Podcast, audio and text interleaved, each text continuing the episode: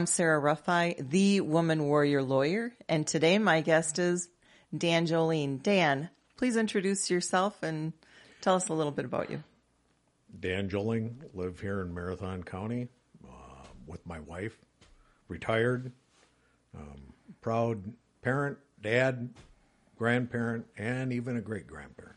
So I, we have three great grandchildren that And you're still only 40. That's impressive. I wish, I really wish, Sarah. We both know that's not the case, right? Well, you said you're retired, but that's really not the case, is it? Well, no, not really. And uh, yeah, no, I uh, went on, became licensed as a private detective after my uh, law enforcement career. Private detective here in Wisconsin. I've been doing that ever since, and God's been good to me. It's a lot of a lot of cases out there to work. That's for sure. And some very interesting ones, too, I know. Yes, there are some. Yes, there is. So when you were little, what did you want to do when what did you want to be when you grew up? Did you want to be a, a private detective?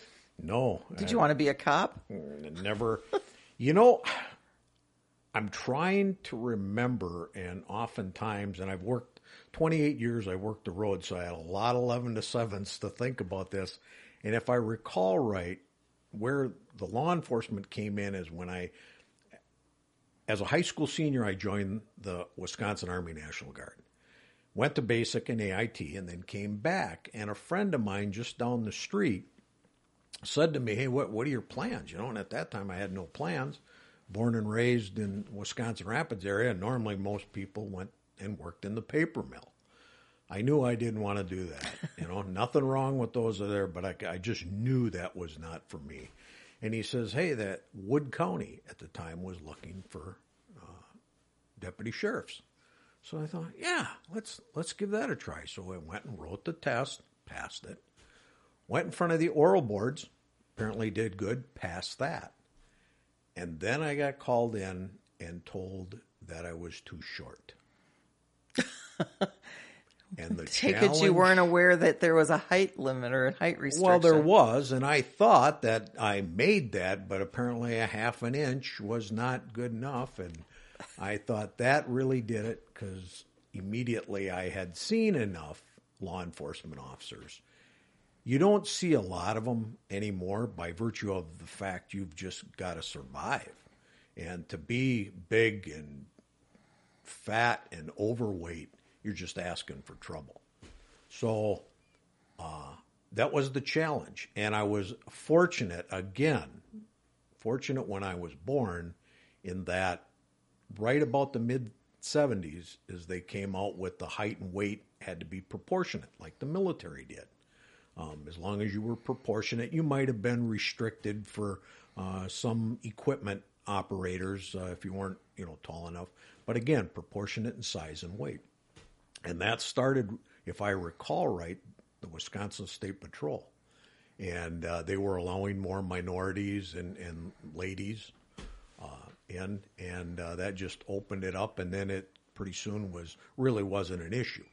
If you were proportionate in size and weight, could pass a physical and do the job, and away we went. So then I started applying, applying, applying, applying, and finally got accepted um, in a department and uh, started two years part time, and then went to this other department, worked 28 years, and then came up here to Marathon County to uh, start the Cronenwetter Police Department.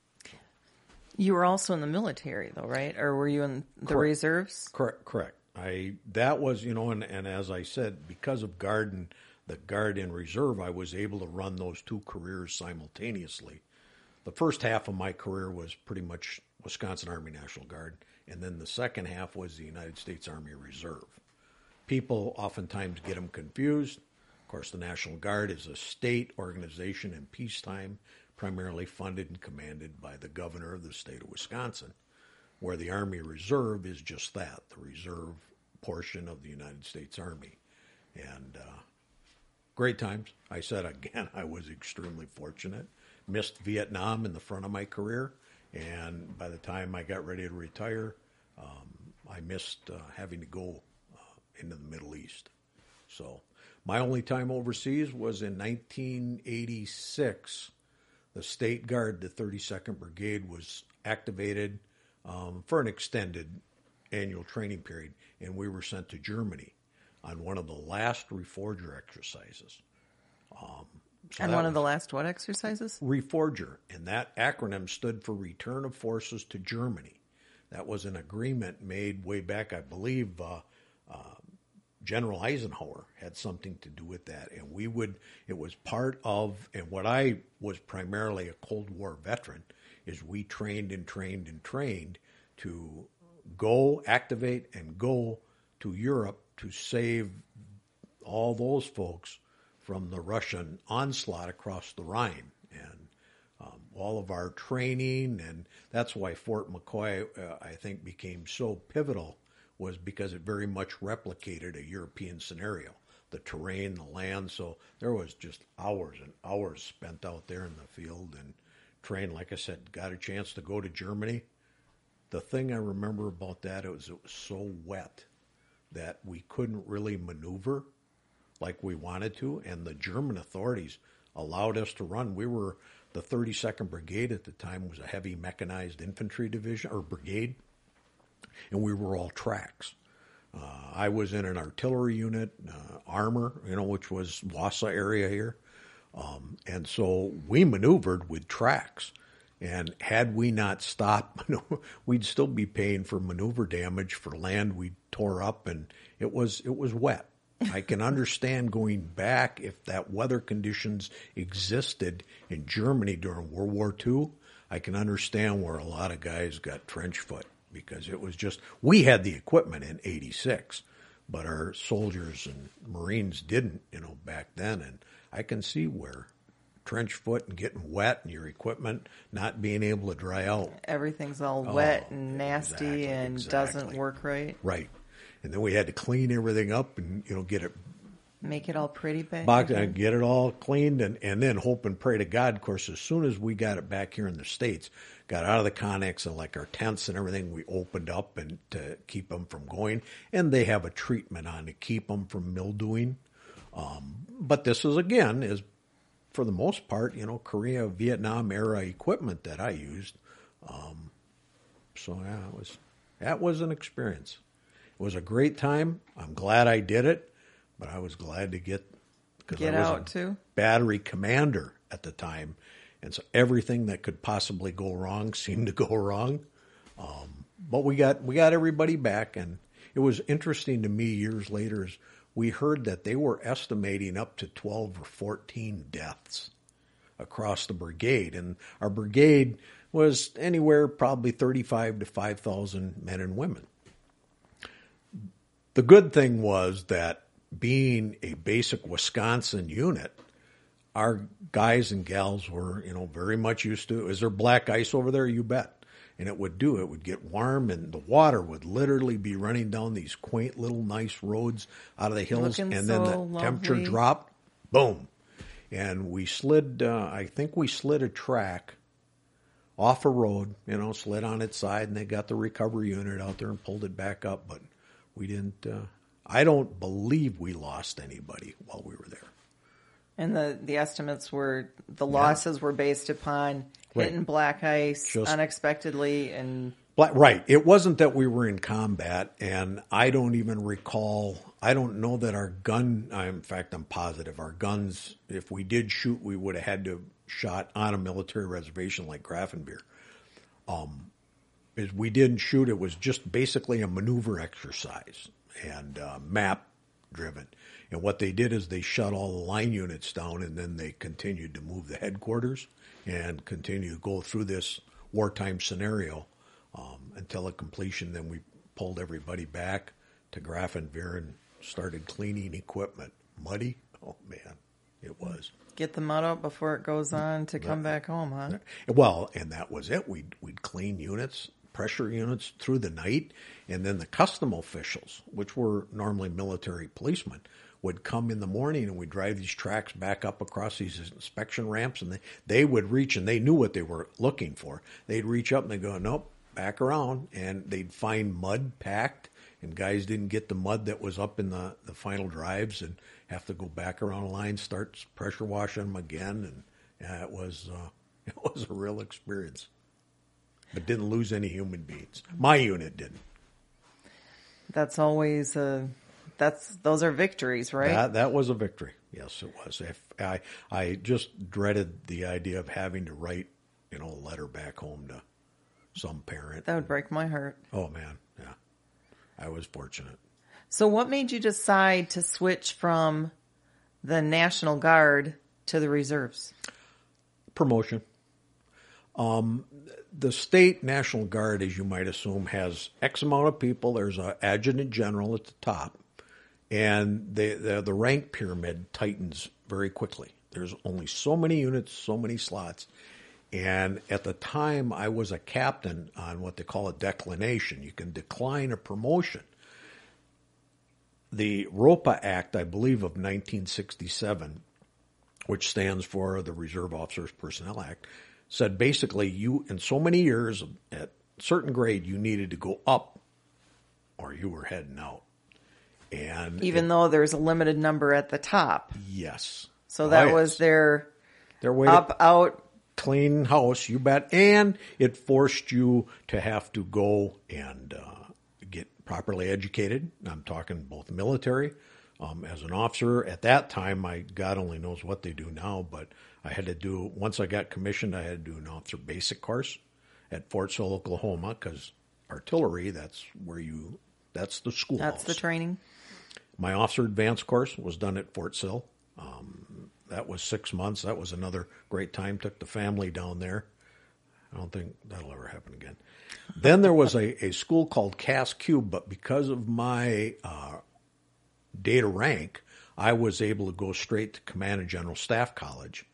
And then if I had wanted a star, I was going to have to complete War College. And I tried, but I was still uh, law enforcement officer. And there was a two year, everybody called it the, the two year correspondence program. It was a right for your life. Um, is it was uh, they often referred to it as drinking out of a fire hose. Um, they would just inundate you with reading and writing. And I had talked to other guys that were had attorneys that I had served with, and uh, Was law school easier? they said, "Huh, I don't know. Yeah, if you made it through law school, God only knows the demands there. But these guys said they would work two hours every morning. One guy got up at four o'clock in the morning, worked till six o'clock, and then get himself ready to go to school. But every day of his life for that two years to complete the school. And I knew as a shift working police officer, there was no way I was going to do that. And so I wanted to get a um, what they call residency seat. I wasn't I wasn't connected enough. And I tried, you know, I applied and finally I decided. Then after a time my career or my time as a commission officer was coming real close to my end date. And so I just decided it was time to retire. It was a good time. It was I had a good time, saw served with a lot of great people, many of well, I shouldn't say many. Uh, some that I'm still really good friends Lifetime with friendships. Yeah, lifetime friendships. Yes, one of the first one was when because I, started enlisted is a basic training. The guy that was a platoon guide and I was one of his squad leaders. Still talk to him to this day. In fact, just sent him an email a while ago. It's something we were interested in, and yeah, it's uh, always, you know, until the day we die. I think we'll remember each other. Oh, and who knows? Even after then, There you go. never know what happens, Amen. right? Amen. Yep. So, what prompted you then? So you were an officer. Mm-hmm. What prompted you to join the reserves to do the the dual? Well, at, you know, police officer, yeah, I had to from the guard. I went over there. There was a slot opening at an 04, which is major. Uh, I was a captain on declination, and I applied for that and got it. Um, it was really interesting because we are all the same. We wear the same uniforms and everything. In fact, if you many times, unless you know patches, you see an Army reservist or an Army guardsman or even an active duty soldier standing next to each other. Uh, you wouldn't know. And nowadays, especially with so many of our reserve and guardsmen have served overseas, you know, they're wearing overseas patches, and uh, you would one would logically think they're active duty. But it was a little bit of a change going from the guard to the reserve side of the house. But I had a chance then to be assigned full time with a unit. It was a stand up unit called the uh, Training Exercise Detachment, part of the 85th Division, used to be during World War II, 85th Infantry Division. And uh, got got to go over there, and they had a uh, part of the organization was a field artillery team, and they needed a uh, fire support evaluator, and so that was the job I I got, and then shortly after getting there, um, I had a chance to go to Command and General Staff College, got promoted to major, got a chance to go to Command and General Staff College at Leavenworth.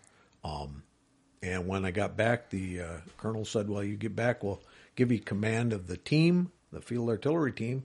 And that was an 05 billet, which is a lieutenant colonel.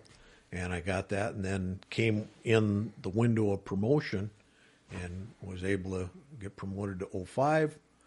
And uh, toward the end of my career, they merged what used to be known as the Readiness Group at Fort McCoy, and almost all installations, especially those that trained Guard and Reserve units, had an active duty Army. They called it the Readiness Group. And they merged them anyway here at McCoy and made this part of the Field Exercise Brigade. My job then became an active duty billet. And so they offered me a position down, or I applied for a position in um, Arlington Heights, Illinois, at the 85th Division headquarters then, and uh, went down there and finished my time and promoted to colonel. And So your promotions in the military, did they happen to coincide with your promotions as a police officer? Was there any type of correlation You know, between the two? interesting that you ask that because over time, when I stop and think about it, is whenever my life was kind of hitting some hard spots on my civilian career, my military was going good. And likewise, if things kind of got in the trenches in the military, my civilian career was going good. And so I think that kind of balanced me out and kept me going. But you know, I got to thank my wife. We she, you know, we had four children. They were all just little tykes, and she stayed the course. She's mentioned it a couple of times that stayed Now the you course owe her. th- through the yep, through the water. In fact, I think uh, when we went to Germany, the water heater failed, and uh, I can't remember how we got that fixed because I normally always I'm a I I got to fix it. You know, that's what we do. Oh, you're a control freak. Eh, kind of. Yeah, kind of. Yeah. And no, I think you can better say I'm cheap. That too. yeah. I think they kind of go hand in hand. Very good. But she was there, took care of it, like I said, and then uh, we loaded up the whole family because I didn't want her. And um, when I went through my officer advance course, it was a what they called a PCS move, permanent change of station. So the government paid for me to rent a truck, and I probably could have had them do it, which I probably should have. But I rented a truck, and we loaded it up only with what we figured we were going to need. And we preemptively went down and did an RSOP, recon site occupation selection, found a house because we weren't going to be there long enough for me to get billeting on Fort Sill and uh, but took Sean and the kids, and we all went down to Lawton, Oklahoma, and lived there for six months. It was, you know, I got a couple of things uh, we did while we were down there, but again, it was, you know, school was my focus, and completing that course was the primary objective. So, but that time she went with me, and uh, yeah, she's been through a lot, so now now she kind of reaps the benefit of a uh, military uh, retiree spouse, and and uh, rightfully so. well, she sacrificed right along with you. That's right. Right? Yep. She we were married when I was shortly after being commissioned as a second lieutenant, and it was. I always tell people it was so interesting that her and my mother were there when I got. We weren't married yet, but her and my mom were there at my graduation from officer candidate school here at Wisconsin Military Academy, which used to be at Camp Douglas, Oak Field, Yeah. and now it's moved on to Fort McCoy, um, the schoolhouse. But they were there and they pinned my second lieutenant bars on my shoulders. And when I got promoted as colonel, they were there and pinned my Oh, that's kind of cool. Yeah, it was. Yeah, my mom and my my wife then. So Each got to pin a shoulder. yep, pin a shoulder. So that was that was kind of neat. Yep. Awesome. So, would you ever, if you had to do it all over again, would you do the the parallel routes, the police officer and the military, or would you pick one over the other? No, that that's a good question. But I think when you asked about a kid, now it's coming to mind. That was one thing I always wanted to be was a military and I didn't think I'd ever be an officer because when I got in, see all you had to be was 18 and be able to pass a battery of exams called the OCTOQI, Officer Qualification Inventory Officer Qualification Test. And thank God I was always good at math, which, as you might assume, is a lot to do with artillery. So that was easy for me to get, and boom, nailed that. I entered the program after working in the civilian market. I won't tell you where, most people don't even remember the place, but it was a manufacturing, and I can remember standing there one night on the line thinking, what am I doing here? This is not for me.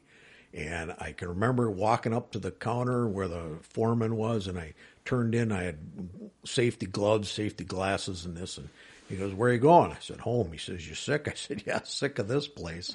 and I walked out the door, and I had never, I was not raised that way to walk off something, but thank God I was able to walk out that door. Went home the next day. I called the then battalion executive officer, where I said, "Hey, are those test scores of mine still good?" He goes, "Yeah." He says, "But you realize the program starts in about a month." He says, "You better get in here. We got a lot of work to do."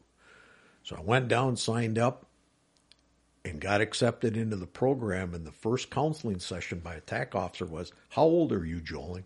I said, "Well, sir, Captain Joling, I'm 19." He goes, "You're too young to be here. You ain't gonna make it."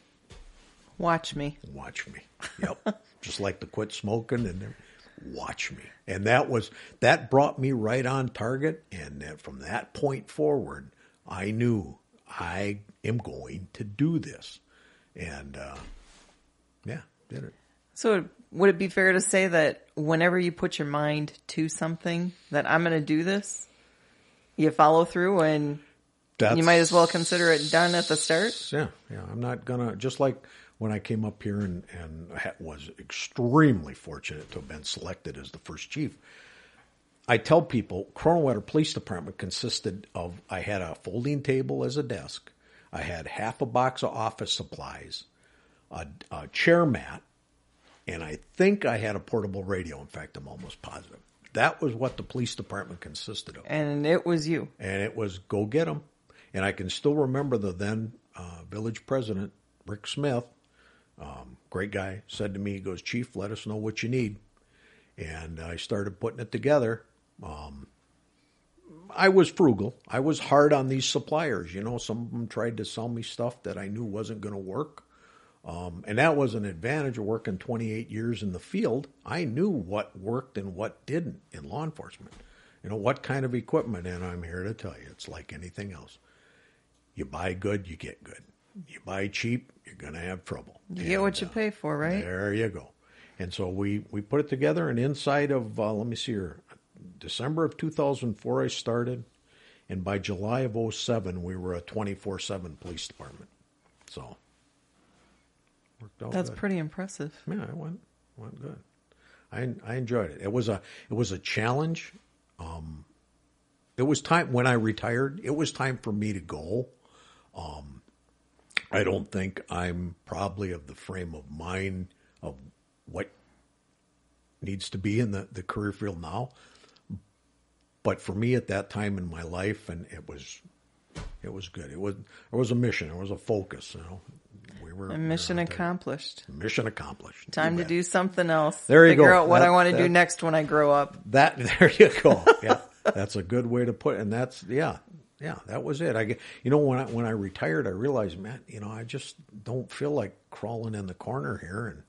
And um, I got a John Deere, you know, one of those with bucket and all that stuff. And there's only so much dirt you can. toys. Uh, yeah, I got my toys and and uh, rototill this and do that. and there's only so much of that you can do. And uh, so then I got into the private detective work, and So did you buy toys in anticipation of retirement, like your John Deere, or is that something that you had acquired over time because it's fun and takes your mind off of things? all well framed. Um, I think that the John Deere was a final reaction to a when when we bought down in Cronenwetter and we not a lot of land, fifteen maybe acres. Is I realized real quickly that probably it wasn't you know running a push more the rest of my life wasn't wasn't going to pale. So I had purchased initially uh, like a 1969, 1970s air equipment.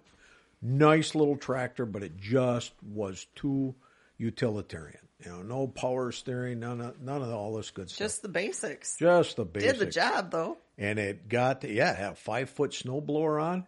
Once I finally figured out there was some PTO shaft size, uh, pulley size discrepancies, and once I finally got that diced out, that thing blew snow. I could blow it all the way over to Bavent, but I it just was so utilitarian and to try to hook up, and I pulled a muscle in my neck again trying to get it. I told my wife, "That's it, I'm done," and then went into this new, newer family of you know tractors where you you basically drive up to things and hook them up, and it's pretty The easy, easy to do. version. Yeah, yeah, but then you got to have attachments. See, you Well, can't. You can't You can't have the basic. You got to no. have the toys gotta go with it. The, the pluses. attachments that go with it. Yeah, I got a husband like that too. and uh, so yes, it's uh, very. I I tell everybody after I get out and blowing snow, and even this past summer, I finally found one, um, uh, a, a Curtis cab, which Curtis has made cabs for tractors for years, but it's got a heater in it and windshield and windows that slide shut. And So now go you're out there- going in class You and bet. style. And every time I'd go out, which wasn't much again, but have to blow snow, boy, that is nice. Well, and I'm presuming that your little tractor gets stored in your shed. Oh, definitely. That's that's got to go in. Thank God I got a mother that has a spare because we have three vehicles, and the one's kind of a toy, so I am able to store that in her garage in the winter. So my tractor has a commanding position, pole position in the garage door to get out and do what it's got to do. Yeah. And would this be the same shed that has the unique guard animal? Oh yes, my uh, my my my friend the snake. Um, no, believe it or not, those are just your traditional little ten by twelve storage sheds. Oh, okay. Um, The garage that I've got this is right right on the house, so all I got to do is walk out and a cup of coffee in my hand, get the tractor fire up, and away we go. no looking for your snake. And No, no, no. She, you know, and I haven't seen her this last year, although my neighbor had made some comments about there was something moving. He's got like a little barn um, that he had something big and long and lanky moving in his hay pile. And I said, I'm, you got mice? He goes, yeah. I said, I'm wondering if she came over here. you yeah. lost your guard snake. Yeah, she headed up over across the road, which I hope they get across the road because what's so life ending for snakes are in the spring they go out and they lay on the road because it's, it's nice. warm. Exactly. And then they don't get moving fast enough. Somebody comes along and runs them over, and So, what kind of snake was this? it's a fox snake. Um, I've had a couple of different ones because one I know uh, was injured or killed, um, but the the ones that I've had are five.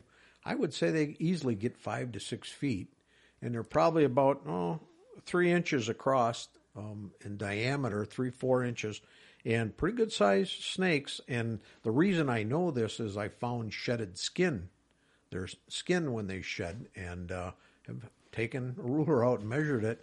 But I have such a field mice problem that if I didn't have her around, uh, and the reason I keep calling her her is I told Pat I was cleaning out that garage and I found it one time. In fact, a couple of them, and I took and tossed them out. I have long grass just not far from the shed. Toss the snakes out? Yeah, yeah. Gra- okay. Grabbed them and tossed them over there Yeah, so I could clean the shed out. I would have been running out of there screaming. Oh, okay. And went back in and was cleaning it out, and I had an opening between the, the siding and the framing, and that one came up and she nailed me uh, in the side of the leg. And I turned and looked and saw her recoiling out, and I'm thinking, what? And I was talking to somebody that knows snakes, and they said she probably had a nest in there, and I had taken her away from that nest. Oh, shame on you. And she wasn't having it. And she wanted back in. So I quick got a hold of her, got her tossed back out, went in, finished what I had to do, and then uh, closed it up and said, okay, It's all yours. it's all yours. And come in. And last spring I went out there and opened up early, and it was a nice warm day. And of course, the sun was hitting the roof. And there she had, I had a rack up there for bicycles that I hang. And sure enough, there she was wrapped around there and hanging there and looked at me, and we had a few exchange of words and and you said you do your job and you'll you be just do fine. Your job, you bet. you you can have all you want. They're all yours. And closed it up and left her in there. So yeah. But that's also like your get away from the wife area. Is that right? Well, if I go out there, yeah, she's never really that close. Although I gotta admit, my wife did last year. These sheds desperately needed to be stained, and she came and agreed to uh, help me paint, and she did. As long as I kept the doors closed and there was no snakes around, but she Kept the helped- doors closed and the grass was short enough that you could see what right. was If in it. huh? grass started moving, she was gone.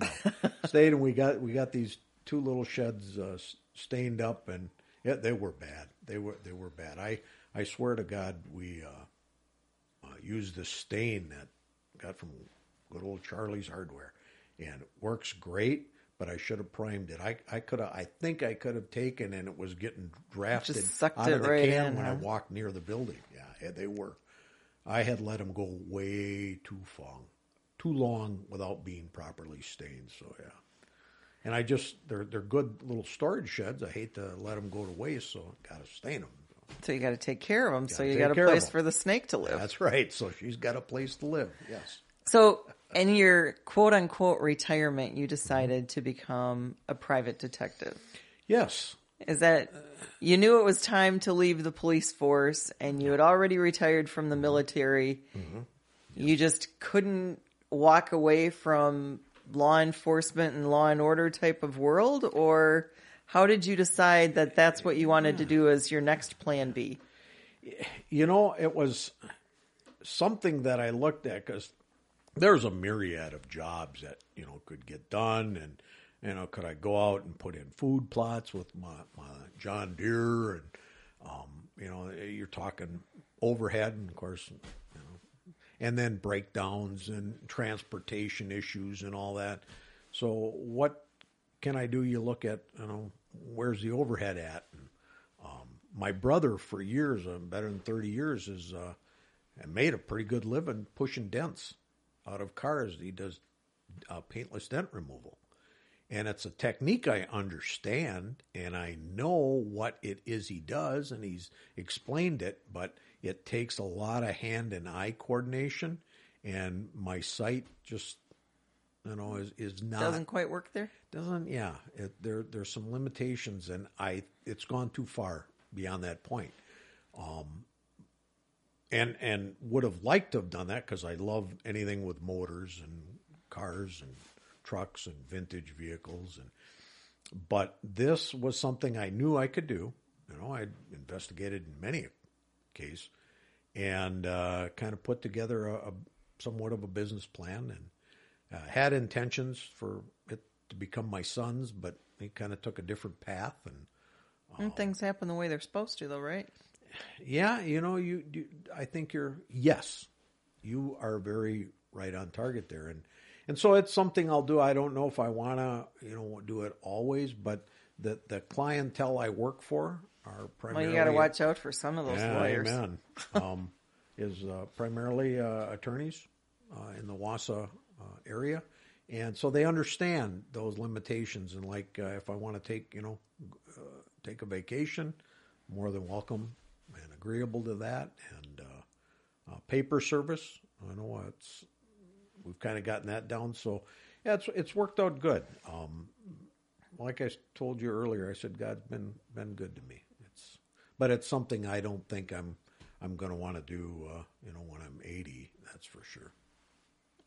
Well, at some point, one would think that you'd actually want to retire, but then again, like you said, there's only so much dirt to move around, and yeah. What are you going to do? Just sit in your chair? You know, over the years, Sarah, I have seen so many guys, not so much from around here, but where I came from, that worked hard, you know, just and then get to that stage in their life and sit and wait for death to come knocking. And I just, I'm not quite there yet. you know, some things I'd like to get accomplished. So, Well, and I know lawyers have a tendency that they are so buried into their work that when they retire, they don't have any hobbies, they don't have anything to do, and they basically die because they have nothing to do after spending their career. Good is, point. Is that something similar that you see in law enforcement, or because of the schedule, people usually have something, some other side hustle that they're working on?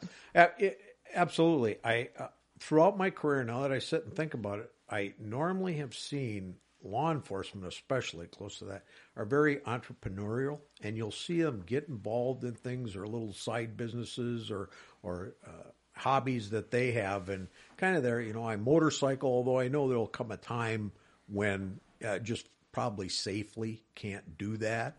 I'm gonna have to hang up the old bike. I've even told my wife that uh, that's something I'll stick in the corner and, and my great grandson can have because neither one of my uh, my sons are uh, just don't have that much of an interest in motorcycles.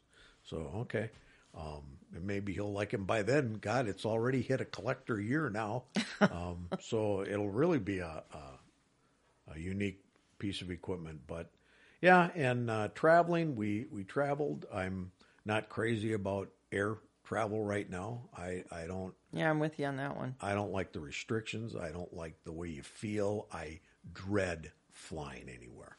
I will take a couple of days and drive there um, as to, to fly it. To me, it's just we've taken it and we've relegated it to a. It, you almost feel like I did in basic training when they moved. They used to call them the, the, the cattle cars. They were semis, trucks. Pretty and then they'd move everybody on there and they'd haul you to training sites. And that's just what I, I feel like when I going to fly. I'm guessing that's not one of those memories that you cherish. No, no, ma'am, it is not.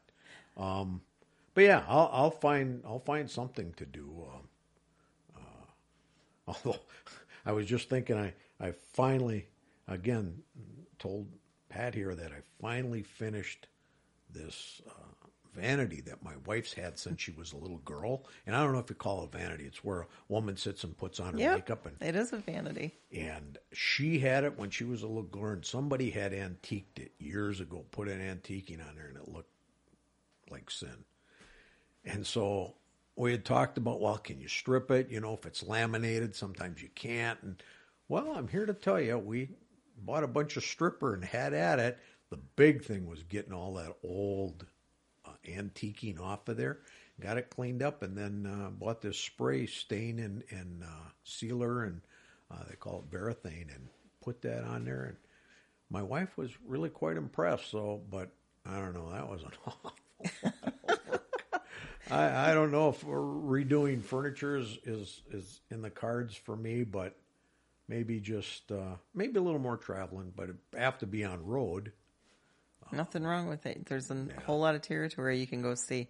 So over all of the the experiences that you've had and and over your career, what's some of the best advice that you've received so far? that I've received. Mm-hmm.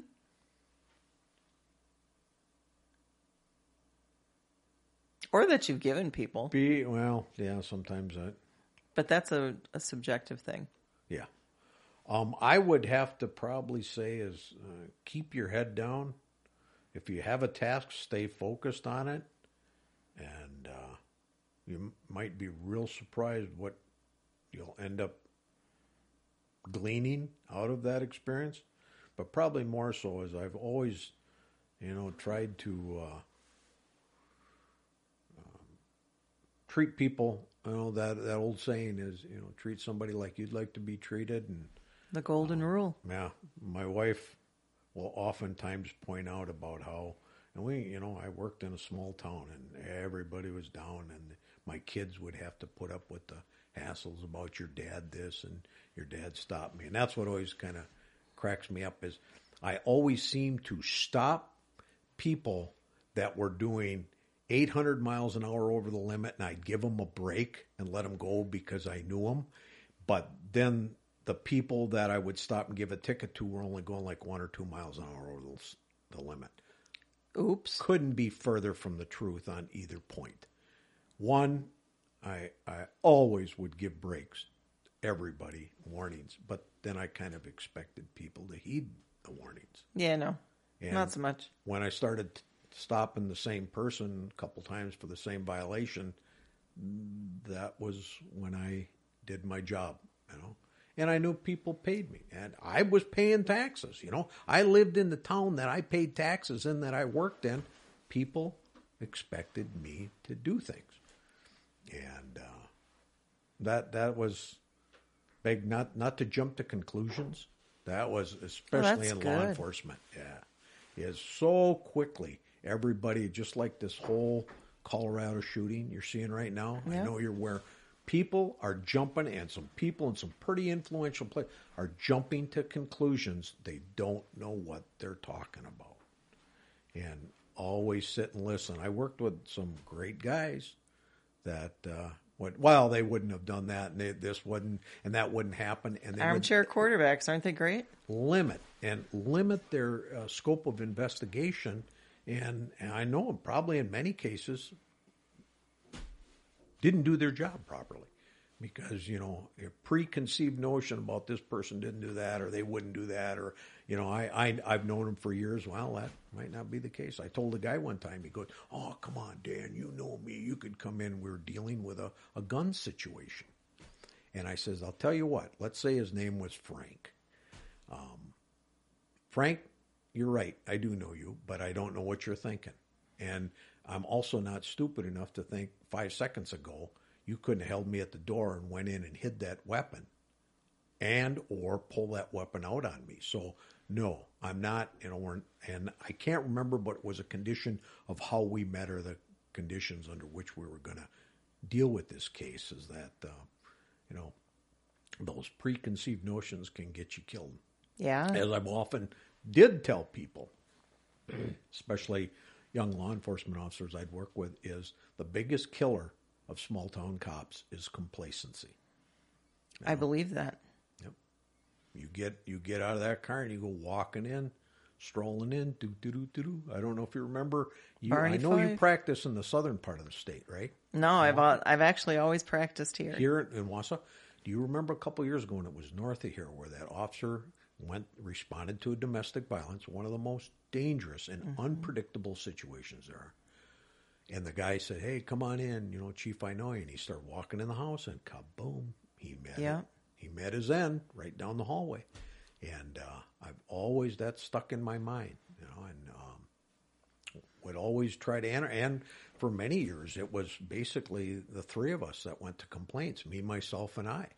You know, Your two favorite guys I couldn't tribe. stand, yeah, couldn't stand them. But uh, you know, when you when you roll on a complaint and you're all alone in the middle of the night, you you think and you act and you move a whole lot different than when you show up with five, six, seven, eight, ten, twenty, thirty squad cars. Well, yeah, you you have to rely on me, myself, and I, and all three of them better show up for the game That's right. That's right. With a clear, yes, that's absolutely right. with a clear mind and listening to their gut. Yeah, right. And that's why Southern Swing, I really believe it's a commie plot to wreck the uh, American worker. But I worked Southern Swing, that was 11 to 7 through 11 days primarily. But I always told people when I went into 11 to 7, I would go into my survival mode. And it was basically sleep, eat a little bit, spend some time with, and sleep and go in. Because I said the worst thing you can do as a cop is in the middle of the night. And then when we're alone, is be half Half asleep. Right. That will get you, and you know, get you killed in a heartbeat. So So, I got one final question for you. If you were able to just snap your fingers, no work required, mm-hmm. and you could change anything about today's society, what would it be?